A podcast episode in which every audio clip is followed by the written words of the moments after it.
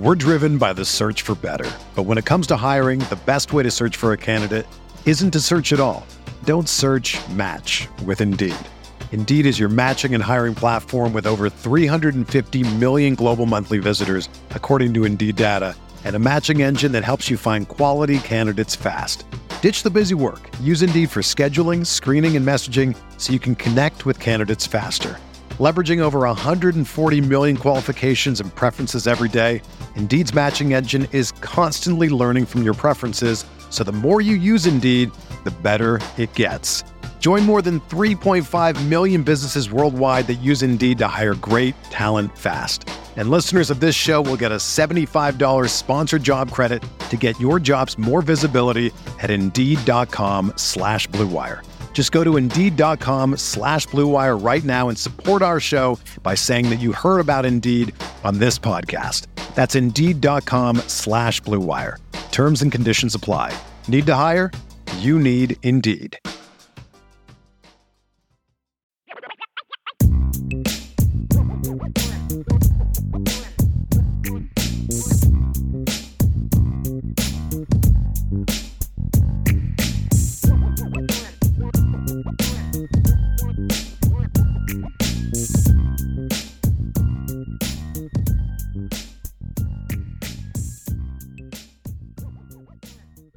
Eight thirty-six at Sports Radio 960 WSBT. Welcome back to Sports Beat AM. Darren Pritchett with you. Bryan Driskell ready to talk some Notre Dame football, in particular, college football playoff rankings. Bryan at IrishBreakdown.com last night had a live show right after the rankings were announced. So all this is fresh in his mind, all the scenarios that are in favor of Notre Dame and against Notre Dame. So, Bryan, the Irish are number six, up two spots to me, as I look at these rankings, and for people that did not hear them, let me just mention that Georgia's number one, then Ohio State two, Alabama three, Cincinnati four, then you've got Michigan five, Notre Dame six, and Oklahoma State seven. From my standpoint, let me just start with this. Teams that control their own destiny. To me, those teams are Georgia, Ohio State, Alabama, Michigan, and not as strongly, but I think Oklahoma State is partially in that conversation. Agree or disagree with that list? Disagree with the final aspect of that list. I think Cincinnati at this point in time controls its own destiny. I think if Cincinnati goes undefeated, they're in. Okay. I, I, I do. I don't think that Oklahoma State can pass them because, you know, Oklahoma State's playing good football now, but much like you know, it's kind of funny watching ESPN and, and watching them talk about Notre Dame's early season struggles and forgetting to mention that Oklahoma State beat Southwest Missouri State mm-hmm. by seven, beat Tulsa by five, and beat Boise State by one, who's Boise State's not very good this year.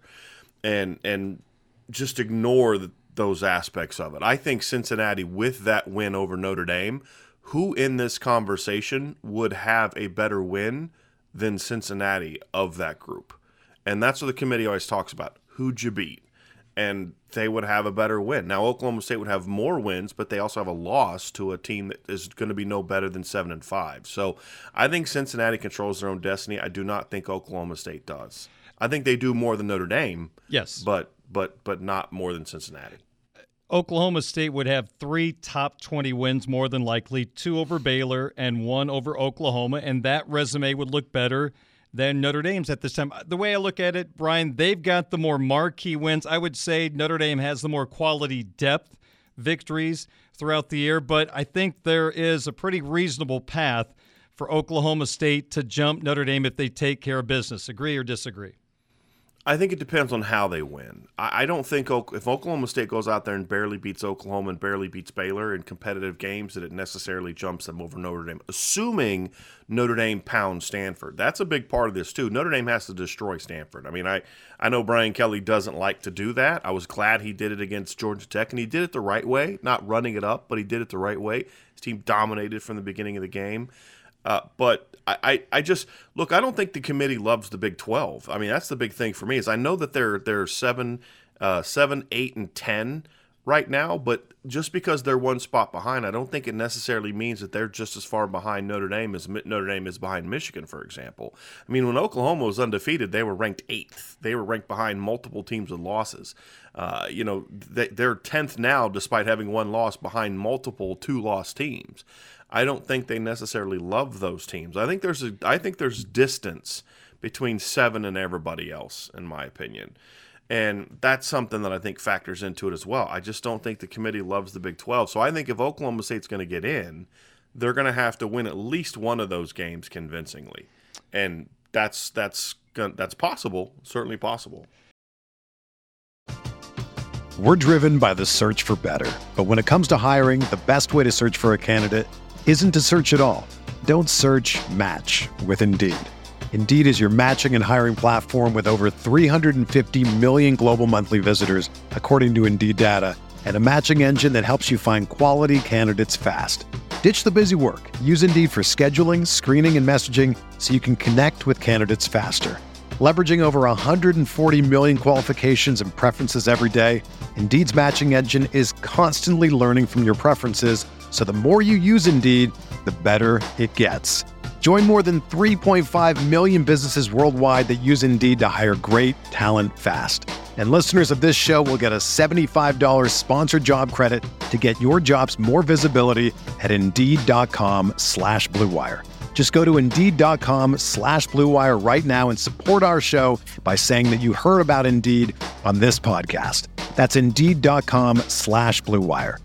Terms and conditions apply. Need to hire? You need Indeed. So let's talk about Notre Dame's path to get to the top four. Let me throw out one scenario. Let me see if you like this and if you see a better scenario. Ohio State, Michigan. Let's just assume the winner of that game goes on to win the Big Ten championship, and that means they're in. Okay? So Michigan, Ohio State gets one of the spots, Georgia gets a spot. Let's say Cincinnati wins out, Alabama loses to Georgia, and Oklahoma State wins out. Would you say that you could have this scenario unfold? Georgia gets in, Cincinnati gets in, then that Ohio State Michigan winner gets in, then it comes down to Notre Dame and Oklahoma State. Yeah, I think that's that's very fair. I think that's absolutely what's going to come down to at that point in time. I do not see a two-loss Alabama team getting in uh, over a Big 12 conference champ or a one-loss Notre Dame. I just I don't see it. I don't think and I and they kind of said it last night that you know, hey, Alabama hasn't been as dominant as they normally are. They kind of laid that say like, hey, Bama, if you want to get in, you better beat Georgia, which would be the worst case scenario for Notre Dame, by the way, would be Alabama beating Georgia. But yeah, I I think that's a very likely scenario. I think that's absolutely what it would be, and then it would just depend on you know how convincing does does uh, Oklahoma State look? Because at the flip side too of what I said earlier about the Big Twelve, the committee clearly is not in love with the ACC either, and that's where a lot of Notre Dame's schedule, as, yeah. you know, a lot of Notre Dame's wins have come from, is the ACC and a couple Big Ten wins. But uh, I, I just I think it's gonna it's it's gonna get dicey. The best thing for Notre Dame to happen, if we're talking like ideal Notre Dame scenarios, would obviously be for Oklahoma State not to be the Big Twelve champs. Agreed. Yeah, because then you've got probably in the playoff, SEC champion, Big Ten champion, American Athletic champion, and Oklahoma State would have a trait over Notre Dame. You know, the committee mm-hmm. believes in conference champions, so there's another feather in the cap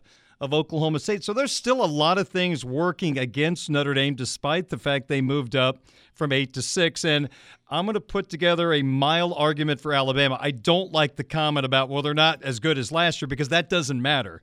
I don't mm-hmm. care what they've been the last 15 years. We're evaluating Alabama against the 2021 college football teams. Mm-hmm. Now, where it gets interesting, this is the element, and this is something I don't know what the committee's going to do, but if Georgia beats Alabama 24 23, no one has played Georgia that close. Clemson did, seven point game week one. Everybody else has not touched Georgia.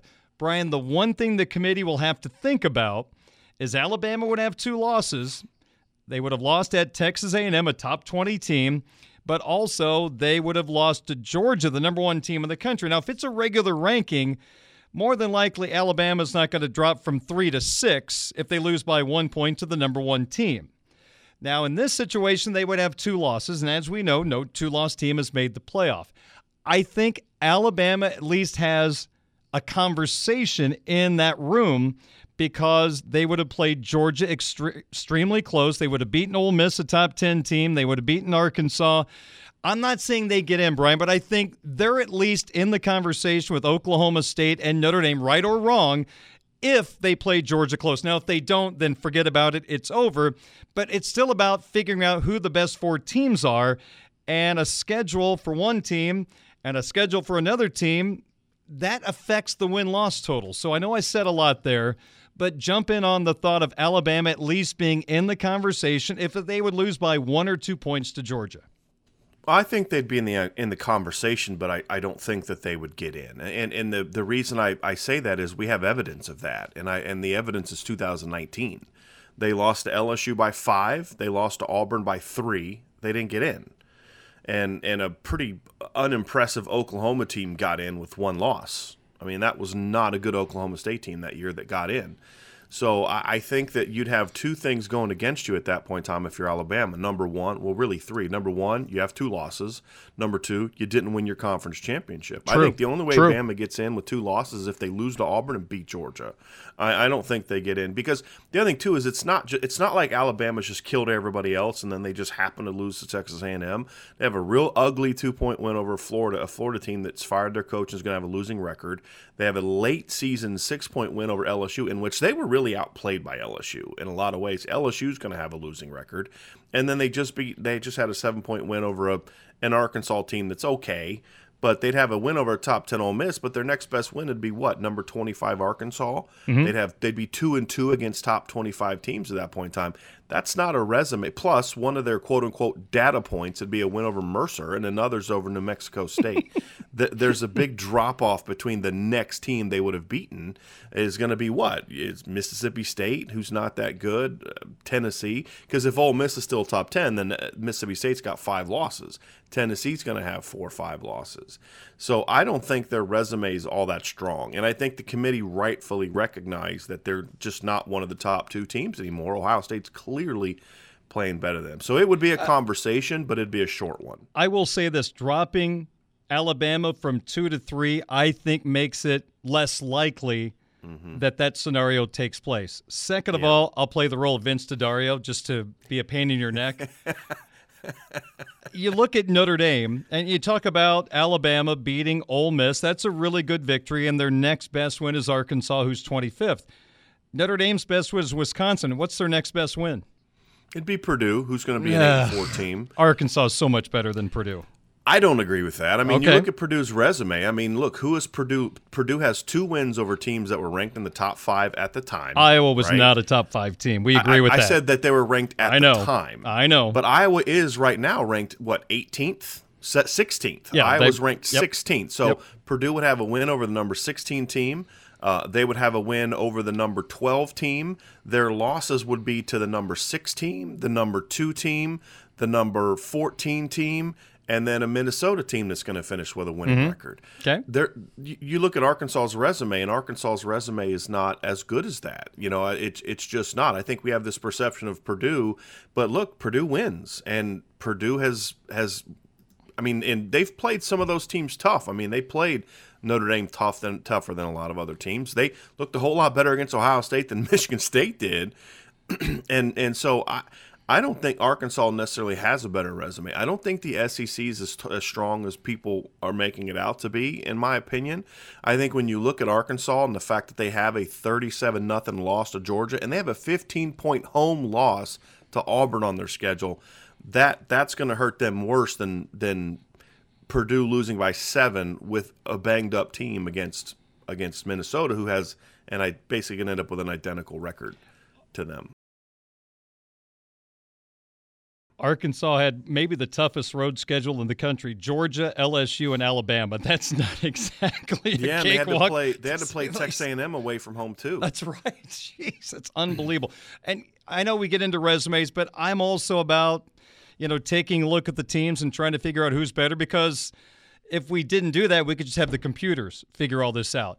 I mean, if Alabama and Notre Dame played on a neutral field, who would be favorite? Probably Alabama, but that but see that can't matter. That can't matter. Okay, my next question is who would win? Teams. Who would win? Uh, probably Alabama, but Okay. again, that can't matter. Otherwise, you could just put Alabama in every year.